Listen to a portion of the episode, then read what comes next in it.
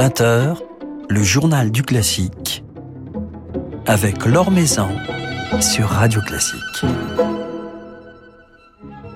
Bonsoir à tous. Jean-Sébastien Bach a toujours été son grand compagnon et pourtant David Frey n'avait jusqu'ici jamais osé aborder ses variations Goldberg, franchir cette montagne, cet Everest aussi intimidant que fascinant.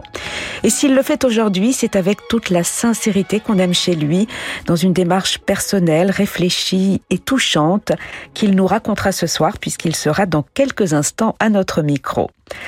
Le temps d'un rapide tour d'horizon de l'actualité musicale, des nouvelles développées par Philippe Gaud sur le site de Radio Classique.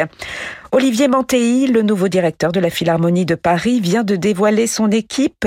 Aurore Aubouin, venue du Théâtre Royal de la Monnaie, et Édouard Fouré-Colfuti, actuel délégué artistique de l'Orchestre de Paris, ont été nommés à la direction conjointe de la programmation et la production. Olivier Mantei a également créé un nouveau poste, celui de directrice déléguée en charge de la responsabilité sociétale et de nouveaux projets, poste confié à Sarah Connet, fondatrice et directrice de la maîtrise populaire de l'opéra comique, dont elle conservera néanmoins la direction artistique. Suite à la détection de cas de Covid dans la troupe de la comédie musicale Call Porter in Paris, qui se donne actuellement au Théâtre du Châtelet, toutes les représentations prévues jusqu'au vingt-six décembre inclus sont annulées. La situation sanitaire contraint également l'Opéra national de Paris et le Grand Théâtre del Liceo de Barcelone de reporter la représentation du château de Barbe-Bleue prévue le neuf janvier à l'Opéra Bastille. La date de report nous sera communiquée ultérieurement. La fermeture des salles en Belgique, à compter de dimanche vingt-six décembre, suscite la colère des responsables de l'Opéra Royal de Liège. Dans un communiqué, la direction de l'institution rappelle avoir appliqué scrupuleusement la limitation des jauges, l'usage du pass sanitaire et toutes les autres mesures exigées, comme le testing régulier du personnel. La direction s'estime ainsi avoir été victime de décisions incompréhensibles, nous dit-elle. Des décisions qui ont conduit à l'annulation des représentations d'Othello, Ossia il Moro di Venezia de Rossini, programmées jusqu'au trente et un décembre, ainsi que du concert Amour et Mort prévu le seize janvier. Lorsque les salles pourront rouvrir en Belgique, Liège sera en deux mille vingt-deux le centre névralgique des célébrations du bicentenaire de César Franck. L'Orchestre Philharmonique de Liège, en partenariat avec le Palazzetto Bruzane, de prestigieuses salles belges et internationales, ainsi que de grands médias comme Mezzo, Medici et Radio Classique, prépare en effet des festivités de grande ampleur. Je vous invite donc à vous projeter vers cette nouvelle année qui approche, qui sera placée sous le signe de cette grande figure de la musique romantique qu'est César Franck, avec de nombreux concerts, des publications discographiques ainsi que des rééditions qui ponctueront ces célébrations, comme la réédition au début du mois de janvier du bel album dédié à César Franck, enregistré par François-Xavier Roth avec l'Orchestre Philharmonique de Liège il y a une dizaine d'années, un album incluant notamment le poème symphonique Les Éolides.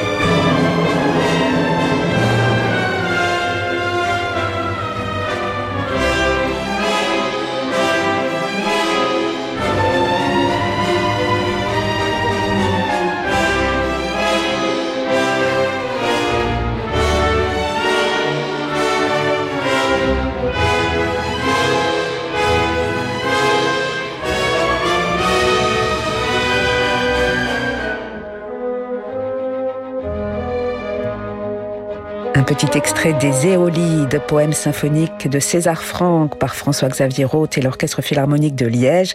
Un enregistrement qui sera réédité en janvier pour les célébrations du bicentenaire de César Franck, compositeur né à Liège le dix décembre mille huit cent vingt-deux. Laure Maison sur Radio Classique. Le cycle des Variations Goldberg de Jean-Sébastien Bach représente l'une des œuvres les plus fascinantes du répertoire. Plus qu'une œuvre, un grand voyage, une expérience musicale, humaine, philosophique, spirituelle.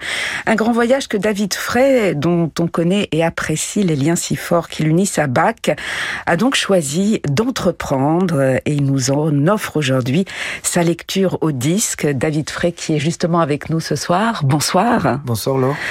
Vous qui vous êtes nourri depuis toujours de la musique de Bach, vous avez attendu assez longtemps avant de poser cette partition des Variations Goldberg sur votre piano. Pourquoi est-ce que c'est une œuvre qui quelque part vous, vous intimidait ? Elle est intimidante, effectivement. Et puis en plus, je, je vous avoue que je ne pensais pas la jouer, et encore moins l'enregistrer. Ça s'est, ça s'est fait d'une manière un peu imprévue par rapport à une proposition qu'on m'avait faite. Et moi, j'aime bien ces, ces, ces coups du destin un peu qui, qui font que finalement, vous, on, vous, on, vous, on vous propose quelque chose d'inattendu et... Et moi, j'attends ça de ma vie, je n'aime pas les choses trop planifiées. Donc, euh, mais non, c'était pas une œuvre sur laquelle je réfléchissais particulièrement et que je pensais enregistrer. J'avais fait l'impasse parce que je crois que j'étais trop influencé par le, influencé, en tout cas impressionné par la, la version de Gould, euh, la dernière, que je trouvais quand même euh, assez fascinante dans sa, dans sa, dans sa pureté analytique. Et puis, je sais pas si c'est de l'inconscience ou, ou si est-ce que, est-ce que quelque chose quand même est, m'a parlé quand j'ai ouvert cette partition. Figurez-vous, je n'avais même pas la partition, quand même, faut le savoir. J'ai acheté la partition il y a peut-être quatre ans, quelque mmh. chose comme ça. Et puis je me suis rendu compte, comme souvent d'ailleurs, vous savez, nous les musiciens, quand on, on connaît une, une œuvre sans avoir vu la partition, très souvent on, on a une sorte de surprise en, en lisant la partition. Et tout d'un coup, les choses nous apparaissent d'une manière à la fois neuve et... et parfois aussi un peu surprenant, parce qu'on se dit, mais pourquoi alors tout le monde fait-il cette chose de telle ou telle manière ? Et ça m'est arrivé dans les Variations Goldberg aussi, parfois. Et il me semblait évident, mais l'évidence, évidemment, n'était, n'était là que pour moi-même, j'imagine, mais il me semblait évident que d'autres choix étaient possibles, ou peut-être même souhaitables. Et, et quand, quand une œuvre vous parle, c'est-à-dire que vous avez l'impression qu'elle vous dit ce qu'elle devrait être, c'est plutôt un bon signe. Donc c'est comme ça ensuite que ce, cette œuvre m'a accompagné, et je Je pense et j'espère pouvoir jouer cette œuvre-là tout au long de ma vie. Euh, ce n'est pas une œuvre que j'ai envie de ranger dans un tiroir pour quelques années, pour la reprendre peut-être plus tard. J'ai envie de de faire un parcours avec elle sur le sur tout le reste de ma vie de musicien.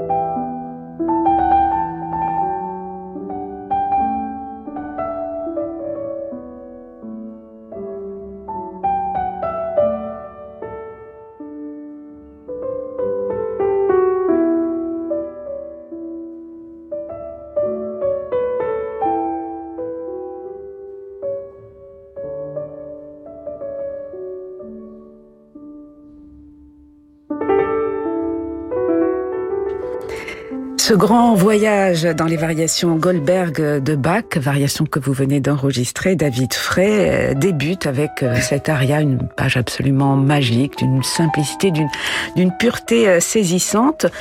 Que ressent-on lorsque l'on joue euh, cette aria de, de Bach ? Dans, dans quel état est-on ? Dans quel état se plonge-t-on dès les premières secondes de, de ce grand cycle ? Alors effectivement, c'est une sensation étrange qui d'ailleurs n'est, n'est en rien comparable à celle que l'on ressent quand on rejoue le thème à la fin. Oui. Hein. L'interprète, en tout cas, a une longueur d'avance puisque lui, il sait déjà ce qu'il attend ensuite. Donc on, on fait un peu le, le, le chemin inverse de celui de l'auditeur qui, pendant le dernier thème, revoit toutes les variations, si j'ose dire, qui, qui viennent de se dérouler. Nous, on anticipe en jouant le thème ce qui va advenir. Donc ça, c'est intéressant. Et en même temps, il faut le jouer d'une manière qui, quelque part, est relativement vierge. Euh, il ne faut pas, euh, si j'ose dire, euh, euh, anticiper ou téléphoner ce qui, ce qui va se passer après, si tant est que ça soit possible, d'ailleurs. Mais euh, cette aria, elle a quelque chose d'assez... Euh, qui, qui peut paraître un peu statique, mais justement, moi, ce que j'essaie de, d'en faire, c'est c'est déjà une sorte de danse, lente certes, mais une, une danse. L'esprit de la danse est t- toujours présent chez Bach, et il faut lui trouver une, je trouve, une souplesse en fait dans la phrase, dans le dans le drive, j'allais dire, pour ensuite euh, partir dans ce, effectivement, dans ces dans ces transformations, comme Bach lui-même les a appelées, Veränderungen, c'est le mmh. fait de, de comme des métamorphoses presque. Mais vous avez une démarche très analytique quand vous jouez cette musique. Vous disiez à l'instant, David Frey, que lorsque vous jouez l'aria, vous pensez à, à tout ce qui va suivre. Est-ce qu'on arrive à garder euh, ces émotions, cette pureté, tout en analysant, tout en pensant à une construction dramatique, architecturale de, de ce cycle ? Qu'est-ce qui se passe dans, dans la tête ? Ben, on doit, Entre... En fait, on est comme un architecte qui doit à la fois avoir le, le sens du détail et en même temps s'éloigner de, de, mmh. de son ouvrage, pour en, en réaliser, euh, disons, la, la, les justes proportions, en fait. Donc, euh, ce qui est difficile, c'est d'avoir euh, le, le côté micro et macro, si j'ose dire, en même temps. Et ça, on est obligé... Euh, sinon, on fait une succession de trente petites vignettes euh, très belles, mais c'est pas, c'est, c'est pas, pour moi, c'est pas ça, les, vari- les variations Goldberg, en fait. Les variations Goldberg, c'est comment, sur une basse, il faut quand même pas oublier que le, le, les variations ne sont pas sur le thème lui-même. Elles sont sur les bases du thème, sur le sur l'harmonie du thème en fait. Donc donc c'est encore plus souterrain comme euh, comme présence de ce thème. C'est intéressant parce que quand, quand vous voyez les variations qui ont été faites à l'époque classique, ce sont des des variations par rapport à un motif, par rapport à une mélodie en général. Donc vous la reconnaissez transformée, mais là non, c'est c'est les harmonies qui sous-tendent ça et qui traversent l'œuvre comme cela. C'est et, et la difficulté donc c'est vraiment de faire en sorte que le fil ne s'interrompe jamais, malgré la grande diversité, variété de climat, qu'il faut caractériser évidemment. Mais une caractérisation euh, outrancière peut couper le fil entre les variations. Alors ça, c'est compliqué euh, de trouver la bonne, euh, la, le bon dosage. D'autant que ces variations sont pour certaines redoutables d'un point de vue oui. technique et d'un point de vue émotionnel également, j'imagine. Tout, tout l'art de Bach, finalement, est, est concentré dans, dans ce cycle des variations Goldberg, David Frey. Oui, on pourrait y voir, euh, mais c'est un peu le danger là aussi, on pourrait y voir un catalogue de la science et de l'art euh, de Bach qui utilise euh, toutes les possibilités euh, d'écriture. Euh, mais là aussi, euh, je crois qu'il serait, il serait dommage que la que le, l'aspect extrêmement savant de l'œuvre puisse faire écran à sa, à son impact euh, philosophique, vous l'avez dit, qui est, qui est immense. C'est une œuvre qui pense et qui fait penser. Les variations Goldberg, c'est une, c'est une pensée en mouvement. Je, je le dis parfois, je, je, c'est vraiment l'impression que j'ai. Et, et c'est pas juste, euh, tiens, des personnages de, comme Commedia dell'arte et un un qui arrive et puis ensuite un deuxième, un troisième jusqu'au trentième. C'est pas, c'est pas comme ça, à mon avis, qu'il faut voir les choses. C'est comme une sorte de Janus, mais pas avec deux faces, mais trente faces.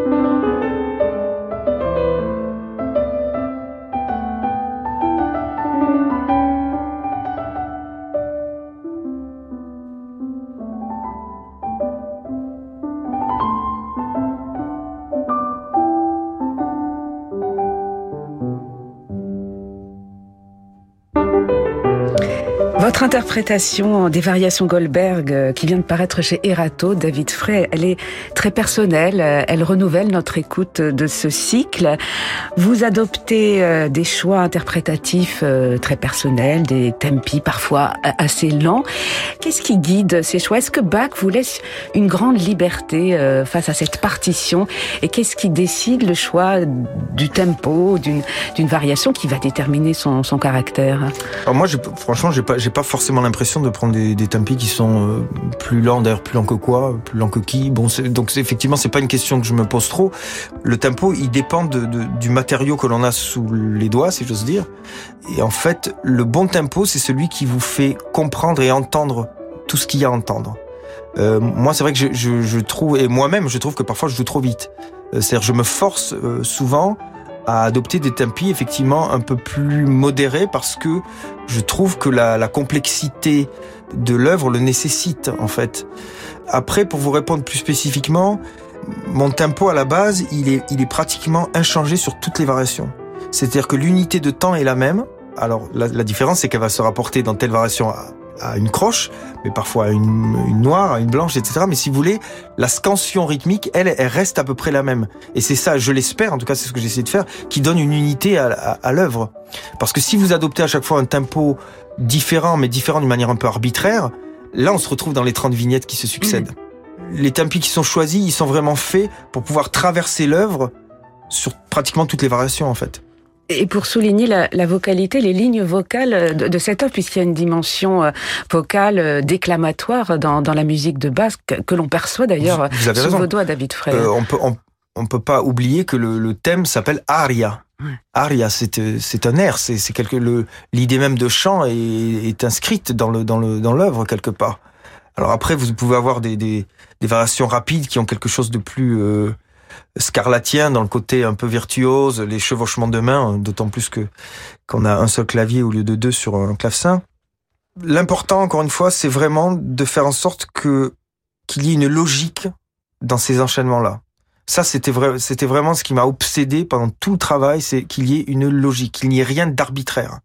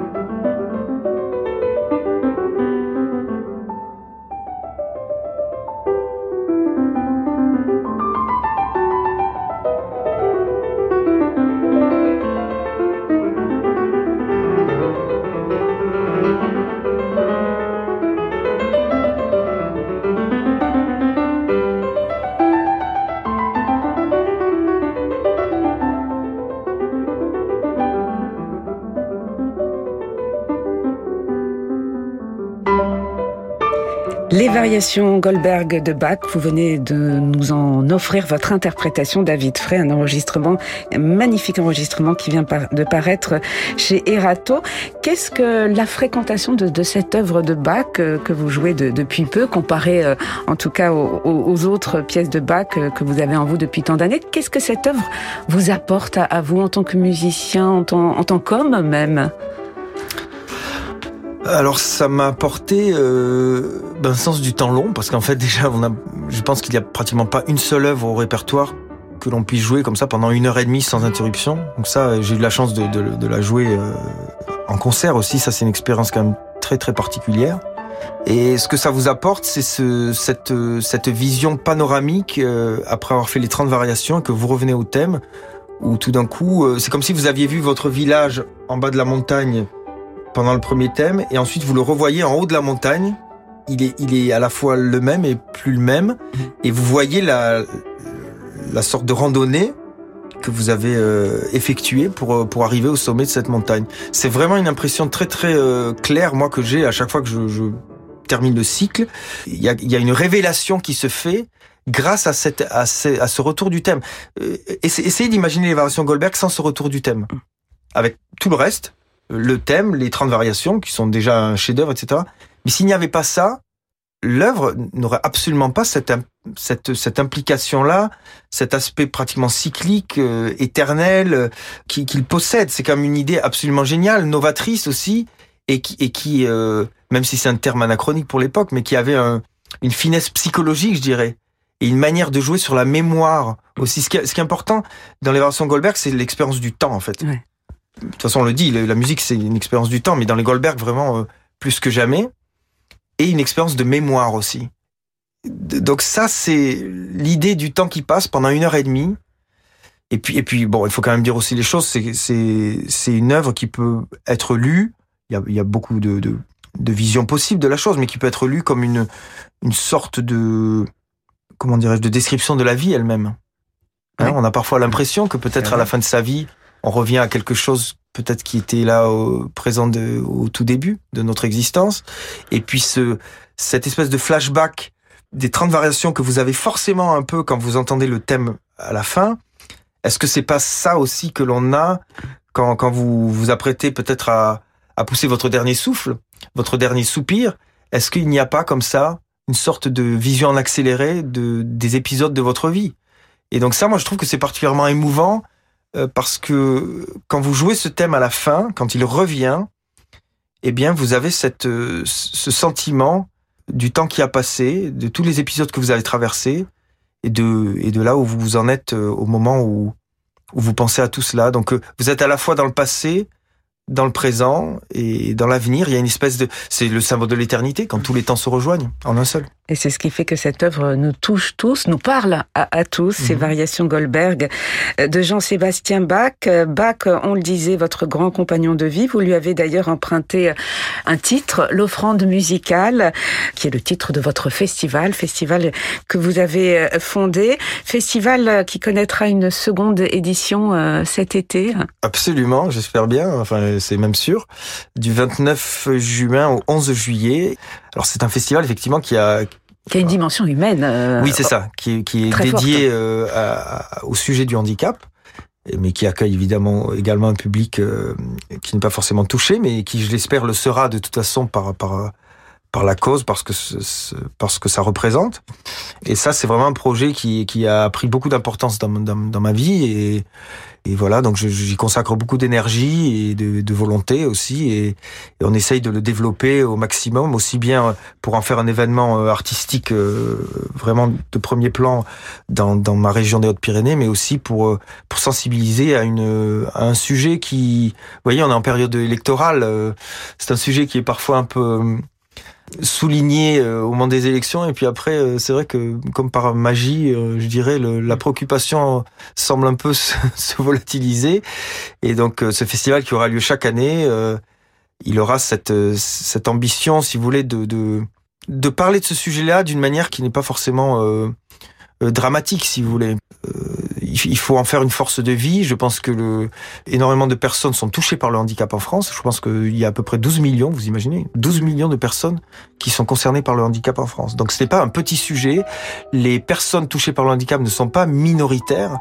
Et je pense qu'en plus, avec une population vieillissante, sans vouloir être pessimiste, mais c'est un sujet qui prendra aussi une autre importance. Donc, et je pense vraiment que la musique est peut-être la, le meilleur moyen de communiquer avec avec des gens qui parfois n'arrivent pas à communiquer, parce que dans le handicap, il y a aussi le, le handicap cognitif, le, le, qui parfois crée une barrière entre, entre le monde des, des non-handicapés et celui des handicapés. Et la musique, ça peut être notre lien. Oui. La, la musique peut être ce langage commun entre nous.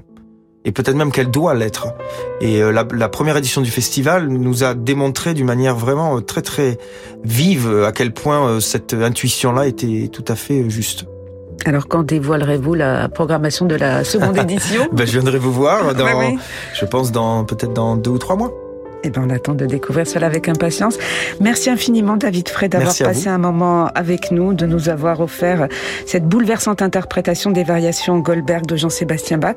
On vous souhaite de très belles fêtes de Noël et une belle année deux mille vingt-deux qui s'approche et qu'on espère heureuse, sereine et porteuse d'espoir. Merci pour vous aussi. Merci. Merci.